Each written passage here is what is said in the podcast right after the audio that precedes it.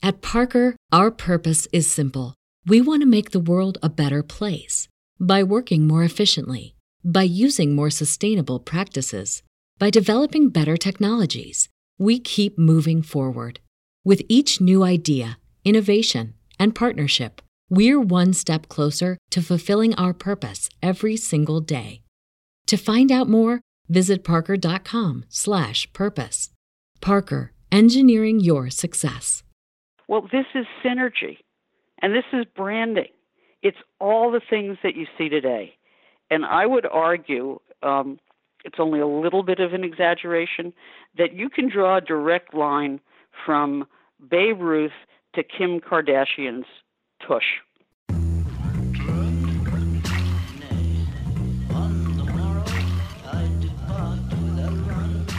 Welcome to the Edge of Sports podcast. I'm Dave Zirin. This week we are talking to one of the great sports authors of our time, Jane Leavy. She wrote the definitive and endlessly creative biographies of Sandy Koufax and Mickey Mantle, and now she has published The Big Fella, Babe Ruth, and the World He Created. We will speak to her about The Babe. Also, I've got some choice words about the University of Maryland and a football culture that can only be described as toxic. I've got Just Stand Up and Just Sit Your Ass Down awards and Kaepernick Watch. But first, let's go to the legend herself, Jane Leavy. My first question for you is so you wrote in my mind and, and, what most people's minds are the definitive biographies of Sandy Koufax and Mickey Mantle, and you could have chosen any subject. Why Babe Ruth? Well, after you've done Mantle and Koufax, where else do you go? um, I mean, it's not going to be, uh, with all due respect, Walker Buehler. Um, the though he may end up being a great pitcher, and perhaps someday somebody will write um, a fabulous biography of him. but I think that in the current milieu, what happens is that people try to write life stories before those lives are lived and um, you know you need a third act. You need to know what happens, and sometimes you need history to put them in perspective. And in my case, um, I was quite daunted by doing this. Um, I was really yeah, skeptical mm-hmm. that I was going to be able to find anything new that would add anything to the voluminous oeuvre uh, that already existed and that was quite good. I mean, Bob Creamer's 1974 book on uh, on Babe uh, was excellent, and each of the subsequent guys um, who came along, uh, up to and including Leigh Montville in 2006, um, added something to the picture. But when I read them all, which I did before agreeing to write the book, what stood out in stark uh, bas relief was that there was no little George um, in the book and in any of the books. You ju- it was almost as if he emerged fully fledged in an, an Orioles uniform from St. Mary's Industrial School in Baltimore um, in in March 2000. Uh, sorry, you know where I'm at in March 1914, and it, it just struck me that you know, reporters have a, a barometer. Um, you can sort of tell when somebody's BSing you, and you can sort of tell when something's missing, and um, you re- it, it raises eyebrows. You know, why why is there no childhood?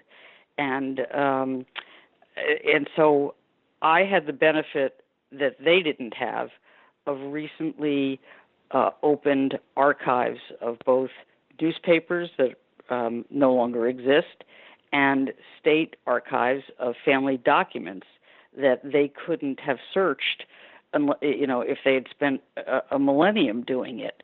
So I was able to fill in the portion of his life that had been left out, and it is, of course, the portion of the life that was formative and that explains who he became and why he became the man we call the big fella.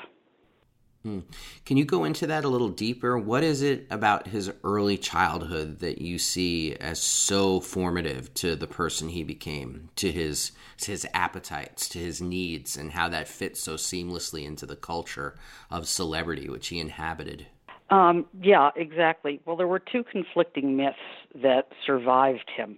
One was that he was an orphan, and the only reason people thought he was an orphan was because they thought St. Mary's was an orphanage and while it was a, a place that accepted some orphans and what were called wayward boys and incorrigibles, a legal term for uh, the kids who were sent by the courts um, because they were in trouble with the law.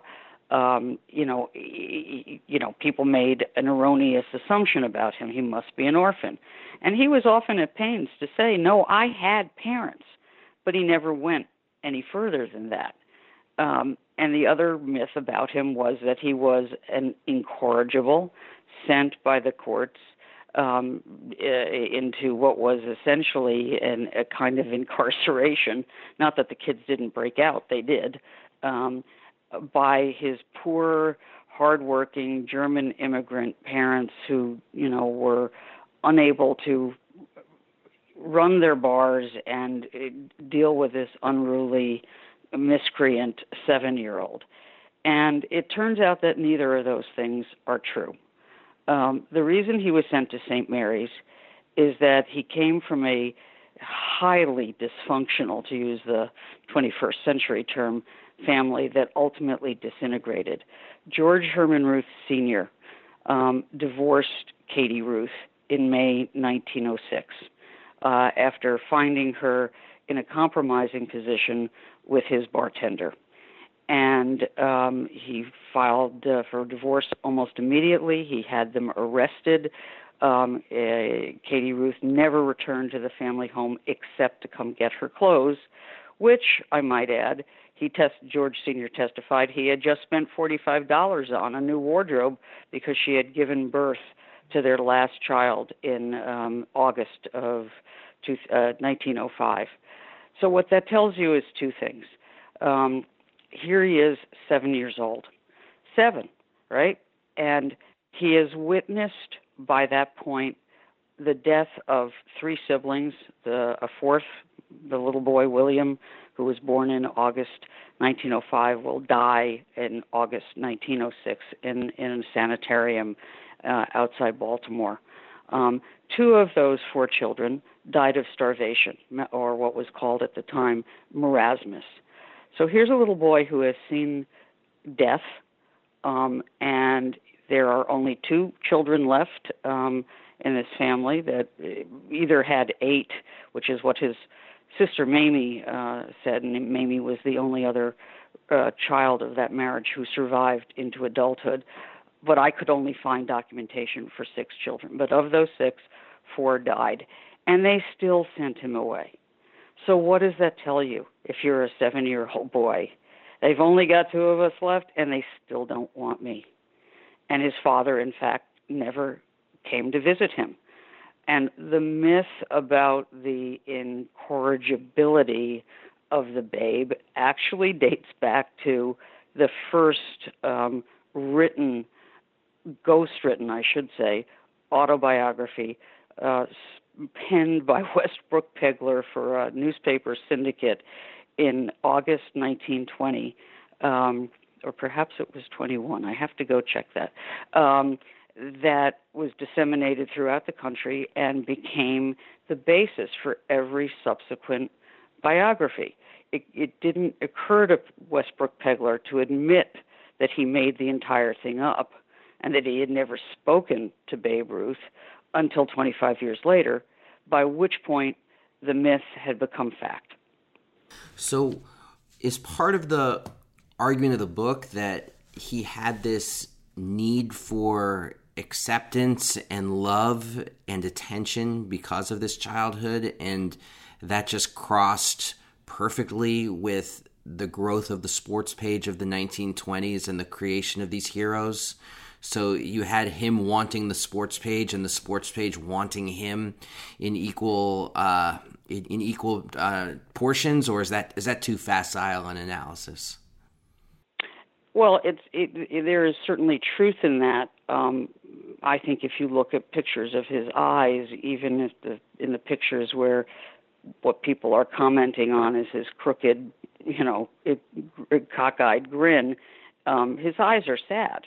You know, it, there was there was deep sadness in that guy. But what I would put it slightly different, Dave. Um, at St. Mary's, which was perennially overcrowded and perennially underfunded, he slept in dorm rooms that were built to accommodate 90 boys and often had as many as 130 with other ones sleeping out in the halls and they slept in wrought iron cots that were are lined in rows like pinstripes with a, a bent wood chair between between them and just enough room on um, between them to get down on your hands and knees and say your prayers um, and in the pictures that were put in the annual um, St. Mary's uh, printed uh, guides that were sent out to the state and the city for funding, basically, there's not a single personal object by any of those beds. So it's both uniform and it's a public way to live. These boys lived together, they slept head to toe together, they bathed together, they changed their clothes together, they played baseball together. What Babe Ruth knew and what was normal for him was being public. What he couldn't be was alone. And so, yes, if you flash forward to his public self, um, his parents had left him uh, in, in, the guardianship of the Xaverian brothers um, because you had to sign over uh, your kid in order to have him be there. Um, they left him alone to create a self and a life and he did that, which was an, a remarkable accomplishment. And then he becomes Babe Ruth, the ball player. And with the help of his agent, the first sports agent, Christy Walsh, who is really the model for Jerry Maguire, they created a persona, the big fella. And that big fella has a lot of, you know, of, of George Herman Ruth Jr. in it, but it also served a purpose of putting him in those crowds of boys where he was most comfortable. He didn't feel claustrophobic surrounded by those masses of kids who piled out of rickety stadiums. There's a picture which I'm sure you've noticed on the end papers of the book that was eh, there's like 5,000 boys trying to cram into the frame of a single photograph that was taken in August 1925 in Syracuse, New York, uh, during a uh, right after a Yankee um, exhibition game, because I'm sure you know that uh, the Yankees played in season exhibition games um, in those years, and they're draped over him. Some of them are like wrapped around his neck like a fur boa, and they're all they can't get close enough to him. If you look at and he's not he's not uncomfortable. There's no hint of claustrophobia He's just eh, completely comfortable. Maybe the happiest you ever see him is in that picture. And that told me everything I needed to know about the public babe and the relationship between little George, which was his name in the family that abandoned him, and the big fella. So, this book as so many of your as as the Koufax book did and the Mantle book did, it has this very um, uh, untraditional structure. Uh, where you focus on this three week cross country barnstorming tour after the World Series in 1927, um, and, and flash back and flash forward to this tour. Um, I, I wanted to get off the babe and talk a little bit about the writing process real quick because I, I wanted to know how you came to that as the most effective way to speak about Babe Ruth, his childhood, and celebrity? So I wanted to create the feeling of, or I wanted to allow the reader to feel what it was like to be Babe Ruth at the absolute apex of his powers and fame and what it was like to be with Babe Ruth at that at that moment in time. And this tour, this barnstorming tour that Christy Walsh called the Symphony of SWAT, actually uh, began uh, two days after the Yankees sweep the Pittsburgh Pirates in the World Series, and Babe Ruth hits the only two home runs um, in the series, and just days, a week or so after he's hit the 60th home run you know, running around the bases, crowing 60, count them 60. Let's see some other son of a bitch do that. So he's, uh, you know, he will continue to produce um, at, a, at an incredible rate for several more years, but he will never be more famous, and it will never be a moment again where he is so synonymous with American clout. And since he was so accessible, and since he was so available to people, particularly on that road trip, that that kind of valedictory tour of America um, that wound its way from Providence through Asbury Park and and Kansas City and Omaha to Denver and and out down the California coast. Um, it was an opportunity to show him in his glory with those people and to show those people responding to him. Yeah, I mean that, that tour. It's just the descriptions of it are, are really remarkable. Like the people they met, the people that they undoubtedly influenced, and who influenced them. And I, I, you talk in the in that tour about his interactions with people like the the Japanese legend Kenichi Zenimura, um, players in the Negro leagues. if you could, I, I, I found the the interjection of them so interesting in the book. Can you speak a little bit about? Uh, the ramifications of those collisions between these different people and these cultures and the effect that it had on either the broader culture, these subcultures, or the babe himself? Sure. Um, so, you know, he was not the only white baseball player to barnstorm against Negro leaguers in the off season, but he was but he was Babe Ruth. And what that meant was that those games attracted enormous attention, both in the African American press and to some extent in the white press. And um, it also meant that he guaranteed those guys a good payday, which was nothing to sneeze at.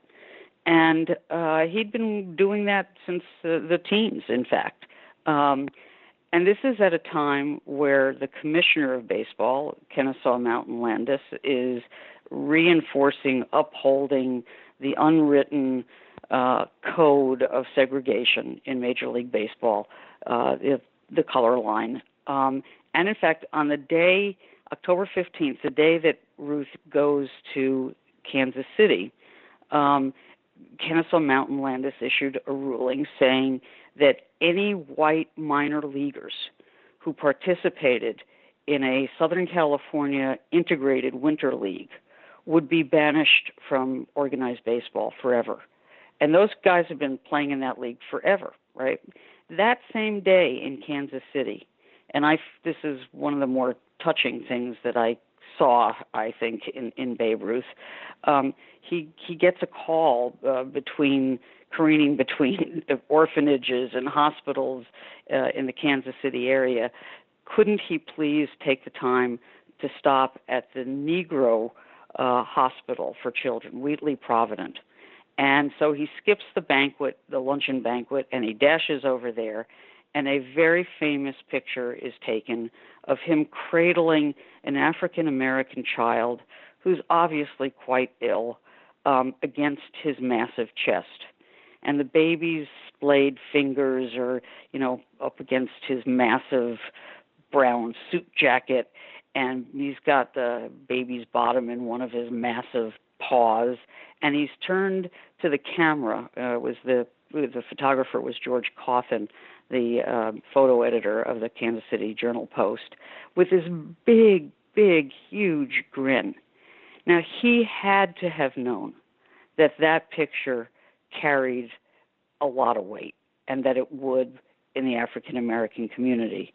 It, and that's significant because, as I'm sure you know, rumors that he was passing had followed him um, since his time at St. Mary's, where he was um, labeled with an racial epithet that was based purely on physical stereotype. Everybody said, "Oh my gosh, he's got a wide nose and he's got big lips and he's darkly complected. He must be passing. Mrs. Ruth must have crossed over to the other side." And that um, that kind of pure hate mongering and rumor mongering followed him uh, throughout Major League Baseball, where he was heckled from dugouts by the likes of um, uh, Ty Cobb and during the 32 World Series, um, a Guy Bush from Mississippi. So for him to take that picture um, was a form of bravery. Um, his the significance of the four Nisei players participating in the game in uh, Fresno uh, that you referred to was huge for that community. It was a form of acceptance to be on the same baseball field and as Babe Ruth and Lou Gehrig to interact with Babe Ruth at first base and you know even if it was just your usual baseball jocular hey watch it son you know if you don't if you do that to me again i'm going to use you as a bat which is what babe ruth said to uh Kenichi when he slid back in safely through through Babe Ruth's legs.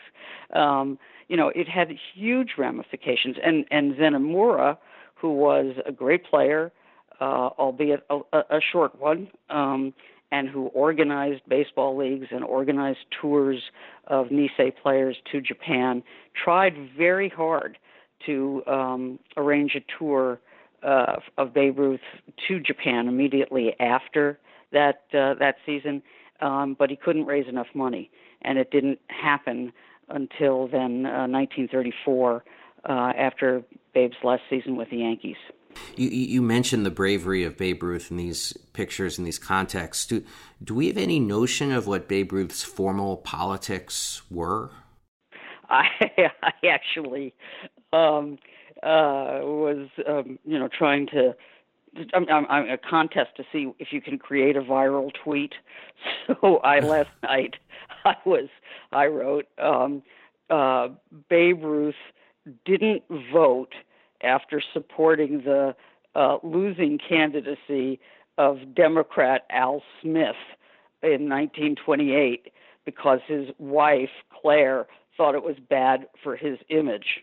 Um, and then I wrote, so everybody else, please vote, please support the big fella. he then, um, the only other time uh, that you know anything about his voting was in 44 um, when at Christy Walsh's behest, and Christy Walsh was an interesting character. He was uh, he he was the one who organized a whole bunch of athletes for Al Smith because Al Smith was Catholic and Christy Walsh was um, Catholic, and he he got athletes for Smith together. In '44, he pleaded with Babe to um, uh, appear in in political um, at, radio broadcasts. Uh, uh, against FDR, who Walsh thought was some kind of radical, and that the you know fourth term would be a n- nightmare for the American public. So Babe Ruth actually went on a radio uh, broadcast with Christy Walsh's nephew, who told me that he was alive and told me the story about how Babe was so drunk that he lost his place in the script. But he was also on the stage in New York. Um, with Dewey on election night. Wow. That's that that's a story unto itself. I mean that that, that you have these living links to Babe Ruth who I think Yeah. Uh, you know, as as I'm sure you know as a reporter when you've got a story about someone who's has been as dead as long as Babe Ruth has, you know, the number of people you're going to be able to find who actually had any personal uh, experience and knowledge of him is is small, and it's going to get smaller as time goes along. And of uh, the 20 or so people I was able to find um, who'd actually had uh, time with him, at least five of them have died since since uh, wow. I started the reporting. How do you think Babe Ruth would exist in today's 24-hour celebrity culture? Do you think it would be um, the sort of thing where his foibles that we've come to know become even larger than life and even more appreciated? Would I mean, what, what do you would he be more secretive of a Michael Jordan style? I mean, would he would he be embracing this kind of 24-hour social media existence? Who would Babe Ruth be in 2018? Well, I actually think um, you know he'd now have Scott Boras as his agent and there would be a whole phalanx of people um, hired to tell him how to deal with the media. Um, he'd have a body man or persons who would follow him around and make sure he didn't get into the kind of trouble that um, in the in in his era reporters simply just didn't write about. Um, they'd be taking him into VIP lounges at bars rather than you know the speakeasy that he frequented with everybody uh, with everybody else in the in the 20s. Um, and so he'd have as much protection um, from his own worst instincts um, as as anybody could afford. Um, and in terms of the the adulation, he'd love it. That's fantastic. Yeah, because it would be it would be he'd he'd always be on stage basically. Yes. So he'd never really have to be alone. Right, and and one of his relatives, Claire Claire Ruth, um, his second wife, told um, uh, one of his relatives who told me he couldn't be alone. He he hated being alone, and one of the true, you know, sadnesses of the last 13 years of his life after he quits uh, the Braves with that horribly failed experiment. Um, and he signs there after the Yankees dump him, and Judge Emil Fuchs, owner of the Braves, makes all these empty promises that he's going to be the next manager and vice president, and it's an empty title and all that stuff. Um, you know, and baseball finds no place for him, none. And you know, he does clinics and he, he signs baseballs and he rides in a World's Fair uh, parade organized by Christy Walsh and he referees uh, wrestling matches, but organized baseball has no place for him. And that absence, that abandonment by the game and the institution had to have resonated in a most acutely cruel way um, with the little George who was still there inside this guy who had been abandoned by his family as a little boy. Wow. Okay, and I, you've been so generous with your time. Um, I'm I'm game. I, I'm I I have I have time to kill today, so uh, keep at it if you want to. I, I you've been so generous with your time. Um, at one point you list all of Babe Ruth's uh, nicknames, and I got I, I, thought I knew them all, and you uncorked about uh, about seventy percent of them I'd never heard before, and I just have to ask you: Was he really referred to as the diamond-studded ball buster? Yes, and that was Damon Runyon who created that one. Oh my gosh! And I found another one just yesterday. I wrote a piece for uh, John Thorn's um, Our Game blog about his 1916 pitching performance, 14 innings in Game Two. Um, you know what it took the Red Sox nine pitchers to do in seven mm-hmm. hours. Mm-hmm. You know, Babe Ruth pitched 14 innings in in two hours and 32 um, minutes, and gave up one run, uh, uh, an inside the park home run to Hy Myers of the Brooklyn Robins. Um, and then shut them out for the rest of um, you know another another 13.1 innings, which was the beginning of the scoreless streak that continued in the 1918 World Series, uh, a record that would last till Whitey Ford broke it in 1961. But um, you know, this this guy um, and it was called in the coverage of that game by Grantland Rice, the famous Grantland Rice, the Baltimore Blizzard. so, well, next edition, I'm adding the Baltimore Blizzard. There's there's one other thing, you know, aspect of this, Dave, that that um, means a lot to me, and I um, I actually, you know, it's it's. Uh, I don't. I, I know it's not the sexiest part of this, but his creation of modern celebrity, with the aid of of, of Christy Walsh, at the precise moment in time in American history when fame is being reinvented by technology that is amplifying um, the image of a person and the voice of a person and the words of a person, you know, is is so important.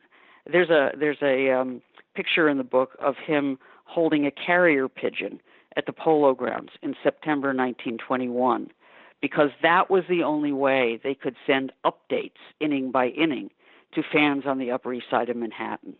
Now, uh, the first game, first uh, broadcast of a baseball game, Major League Baseball game, had taken place a month before on KDKA in in in Pittsburgh, but it wouldn't become um, regular uh, for a number of years. But flash forward six years, in 1927, the season opens with Babe Ruth granting a radio pregame interview from a from a field box at Yankee Stadium with Graham McNamee, right? And the season ends with the World Series being broadcast coast to coast, not on two national radio networks, NBC and CBS.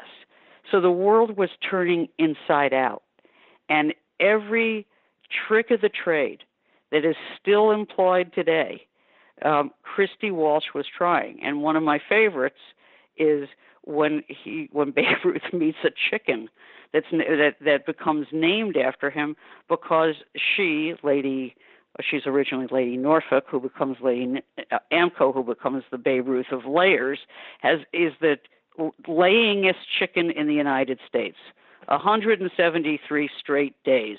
She's gone to her roost and produced an egg. So while Babe Ruth and Lou Gehrig are in Omaha, they go over to the Amco American Milling Company uh, plant where uh, all the competitors are being are being uh, held, and he meets the chicken named for him. And there are newsreel cameras there. Well, this is synergy, and this is branding. It's all the things that you see today. And I would argue, um, it's only a little bit of an exaggeration, that you can draw a direct line from Babe Ruth to Kim Kardashian's tush. All right, so maybe you could give. I have to ask you. I don't. I mean, I, I can't imagine what it takes out of a writer to write something as incredibly detailed and ornate as what you've accomplished with the big fella. But do you have a next project lined up? Do you, who's going to be the next player that you excavate to such a degree? I don't think there is anybody after Babe Ruth. Not they, that player may exist in Major League Baseball now, but it's going to take a long time, a lot longer than um, uh, you know one season of of pitching and hitting. Uh, you know, um, to know that that's who that that's what that person is. Um, I don't think there's anybody in Major League Baseball right now I'd want to spend a year with, liter- in a literary sense, um, much less eight with. So I think I'm going to go to Bali, and then I'll think about it. That's something I think that Babe Ruth would uh, very much appreciate and endorse. Um, I, in fact, he he went on his tour on his way back. He, I think he went to Polynesia, and there are these pictures of him po- uh, posing bare-chested with uh, surfers and all sorts of characters with leis draped around his neck. It, they're they're great. They're great photos.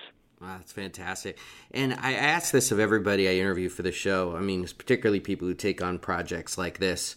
Uh, what kind of music did you listen to when writing, or if at all, or to wind down after writing? What what was it that got you through as you were doing this from a musical perspective? Baseball games.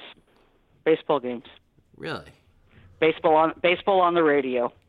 Wow. Because it is that is that part of your normal routine, or is it that it transported you to time and place? I think, um, and I'm just about to write this, so I'm sort of telling you off the top of my head what I'm about to write. Um, I think baseball is the most writerly sport for exactly the reason that our impatient um, uh, generation is, you know, it gets tired of it. It's the pauses and the, you know, um, nuances that allow a writer to take a minute to think of a sentence, uh, to imagine, particularly if you're living, if if you're listening, excuse me, on radio, uh, what is actually transpired on the field, and so listening to the call of the game um, actually helps me with the rhythm of writing about the game. Uh, J- Jane Leavy, thank you so much for your time. Really do appreciate it, and really do appreciate the book, The Big Fella. Um, I-, I, can't tell you how much I enjoyed it, how much I learned from reading it. Uh, the gap between what I thought I knew about this history, um, and I'm not just talking about the history of Babe Ruth, I'm talking about like the history of Baltimore at the turn of the 20th century, and what I actually read was just fantastic. So thank you so much for the work you put in. Dave, it was it's always a pleasure. You ask the best questions. Oh, it's very kind. And I look forward to seeing you on, and I'll say this on the podcast for my DC listeners, uh, on November 4th at 3 p.m. over at Politics and Prose Bookstores, where you'll be speaking about the big fella. Fastball swung on, lit to deep center field. Bernie Williams goes back, and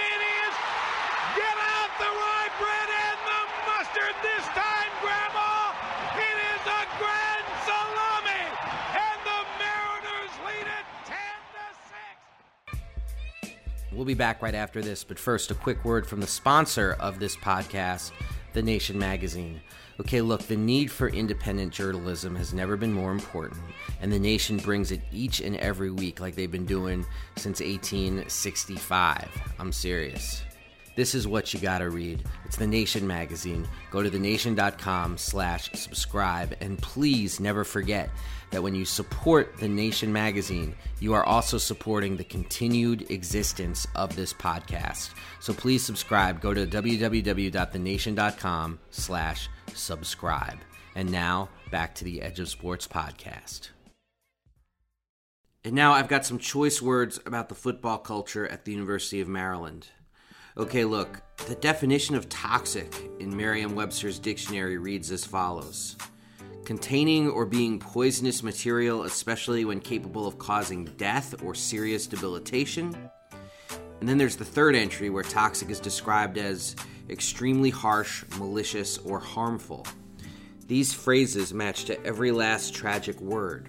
The description affixed over the summer to the culture of violent hazing that's pervaded at the University of Maryland under now suspended football coach DJ Durkin. Reporter Heather Dinich at ESPN uncovered in August that, quote, several current University of Maryland football players and people close to the Terrapins program describe a toxic coaching culture under head coach DJ Durkin before offensive lineman Jordan McNair's death in June after a football workout. End stroke. McNair died of quote unquote exertional heat stroke and dehydration during an off season workout in the summer heat. Yet now, a special commission at the school has released a 198 page report received by the Washington Post that tries to whitewash the horror of McNair's death, as well as the atmosphere of bullying and intimidation that has surrounded Durkin's program. They write, the commission found that the Maryland football team did not have a toxic culture, but it did have a culture where problems festered because too many players feared speaking out. They then go on to describe and confirm newspaper reports of the bullying of former strength coach Rick Court, whom Durkin had described previously as his most important hire. Court was the person who paid no attention to Jordan McNair exhibiting signs of fatal heat stroke, instead goading players to, quote, drag his ass around the field. Court has also been accused of pressing a weight machine on a player's neck, pushing over a player who had worked out to the point of vomiting, and so much more. Court left the program after McNair's death not with a pending indictment for negligence, but instead with a $315,000 salary payout. Yet, despite all of this, the Commission's report to the Board of Regents reads as follows By definition, Maryland's football culture was not toxic. In light of our conclusion that Maryland's football culture was not toxic, we do not find that the culture caused the tragic death of George McNair. End quote. This is a case of don't spit in my face and tell me it's raining. Yes, any program where bullying leads to the death of a so called student athlete is, by definition, toxic. The pointed need in this report to not brand it as such speaks to a desire to not only try and save Durkin's job, but failing that to save a football program in which the school has invested tens of millions of dollars. Durkin and his multi million dollar salary may indeed still become disposable by necessity following the outrage that has engulfed the campus after McNair's death. But what cannot be sacrificed is the school's high profile move from the ACC to the Big Ten Conference, all for the sake of football dollars. Or the school's massive construction projects aimed at having a state of the art indoor practice facility. Or the fundraising operations aimed at boosters and corporate sponsors to get the program off the ground an enormous amount of money is at risk. This isn't Alabama or Ohio State, a place where the football program is too big to fail, and the death of a player or a scandal involving a coach would register as just a bump on the tracks while the train keeps on running. This is a school where big time football is in its infancy and fraught with debate on a campus where many remain uncomfortable over this transfer of wealth and energy towards big football over other university priorities. A tragedy like the death of Jordan McNair has the potential to scuttle the entire operation, to kill the golden goose before it can lay any eggs. As Sally Jenkins of the Washington Post wrote so aptly, Let's say a fraternity boy died on the University of Maryland campus after being hazed. The University of Maryland System Board of Regents wouldn't need four months to report and a seven hour secret meeting to figure out the right response. The frat would be expelled from campus and perpetrators of abuse would face criminal charges. But because Jordan McNair died at the hands of a football program backed by high dollar donors, everyone seems confused about what needs to happen. This commission report is an attempt to perfume something rancid, something best described as toxic waste. Durkin needs to go, as do those who oversaw this toxicity, namely President Wallace D. Loh and Athletic Director Damon Evans. There needs instead to be a commission to report on how a school dedicated to the educational betterment of its students could allow big football to come in, leave Jordan McNair dead in its wake, and then spur those in power to reveal the worst sides of themselves. We'll be back right after this with a quick word from Edge of Sports. Hey, everybody out there, this is Dave Zirin with the Edge of Sports podcast. People got to know that we put this podcast on with elbow grease and and bubblegum on a weekly basis. And we're proud of the work that we do. We love it, but we can't do it without support from you, the listener. So please go to patreon.com slash edge of sports pod and support the podcast. That's patreon.com slash edge of sports pod. Any little bit you might give to support the podcast actually makes a huge difference to the work we're trying to do. That's patreon.com slash edge of sports pod. We appreciate you. Make no mistake about it. And now, back to the Edge of Sports podcast. And now we hand out our awards. Time for the part of the show where we hand out the Just Stand Up Award. Just stand up and just sit your ass down. The Just Stand Up Award this week. Stand up! Uh, it's a bit of a slow week on the political front, but I'm going to give it to Darius Miles, former NBA player who wrote a terrific piece or co wrote, however, the writing actually took place. I do not know. But whatever it was, the Players Tribune published a terrific, honest piece about what it was like for Darius Miles to go straight from high school into the NBA. And it's really beautiful. And it talks about some of the challenges that are faced when poverty meets instant riches and the conflicts therein. People should definitely check it out. So, big shout out to the Just Stand Up Award for Darius Miles for being vulnerable, which is a difficult thing to be in this society. Well done, Darius Miles. The Just Sit Your Ass Down award. Sit your ass down. Goes to legendary Syracuse coach Jim Boeheim. So legendary. Just days after his top recruit, Darius Bazley, turned down the opportunity to play for Boeheim at Syracuse and instead announced that he was going to have a $1 million shoe internship with New Balance. Boeheim had choice words of his own for Lakers star LeBron James, who shares the same agent as Bazley this is what Boeheim said. He said, LeBron did a nice job helping his client. It is LeBron's client, right? And it's because James' agent, Rich Paul, helped orchestrate this one of a kind deal for Bazley. Now, this is a case of Rich Paul and LeBron James um, attempting to actually remake the college basketball system, to turn it into something where players can actually make money before having to play in the NBA for that one and done gap year that is so bizarrely imposed by the NBA on 18 year olds. And LeBron's response to Jim Boeheim was two hours later, he just said, Oh, they big mad, in all exclamation points. Uh, oh, they big mad. And Jim Boeheim, as the New York Post put it, cowered in response, saying, Not me, I'm not mad, I'm happy for him. Uh, because I think Jim Boeheim knows that you're not going to recruit the next generation of players if you're also putting down uh, LeBron James. And I just found this to be a very interesting collision between the old way, Jim Boeheim, and the new way, LeBron James. Each side attempting to, to profit off of young players. But with LeBron trying to do it in a way that remakes the system and actually gets the players some of the cheddar they deserve, and Jim Boeheim trying to keep this archaic system in place that has served him so well over the course of half a century. So just sit your ass down, Jim Boeheim. You sound archaic. Your time is done. Time to let this happen in a new kind of way. You can't have a system where the coaches make millions and that money is just sucked out of the pockets of players. Jim Boeheim, again, sit your ass down. Now it's time for the part of the show we call Kaepernick Watch about the latest connections or connectivity between popular culture and what's happening with Colin Kaepernick. This week, we are giving the award to a 12 year old Iqaluit student. I hope I'm pronouncing it that right. It's the name of an indigenous tribe, Iqaluit student named Miles Brewster, who sat during the Canadian national anthem to make a statement about residential school curriculum. He said, I guess I just wanted to make a statement for changes in school, like more education about the past, like what happened to the First Nations and Inuit. They had to go to residential schools. So Miles Brewster uh, actually using that anthem space to protest against racism. Well done, sir. I want to give you a Just Stand Up award as well, and also highlight what you did here on Kaepernick Watch. Nicely done, Miles Brewster. Young people, bravery, please. We need as much of it as possible.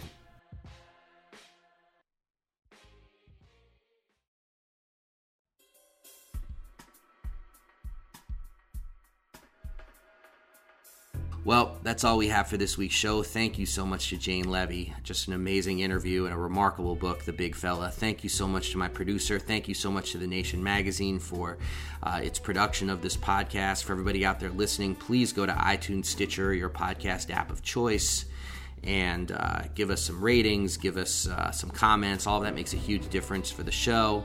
Uh, for everybody out there listening, uh, we are out of here. Please stay frosty. Peace.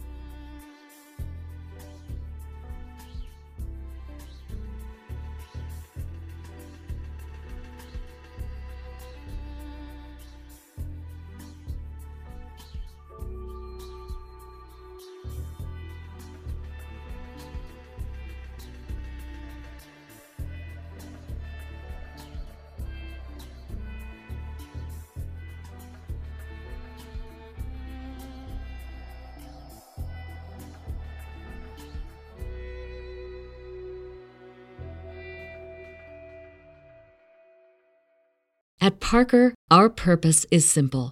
We want to make the world a better place by working more efficiently, by using more sustainable practices, by developing better technologies. We keep moving forward. With each new idea, innovation, and partnership, we're one step closer to fulfilling our purpose every single day. To find out more, visit parker.com/purpose. Parker, engineering your success. When you visit Arizona, time is measured in moments, not minutes. Like the moment you see the Grand Canyon for the first time. Visit a new state of mind. Learn more at hereyouareaz.com.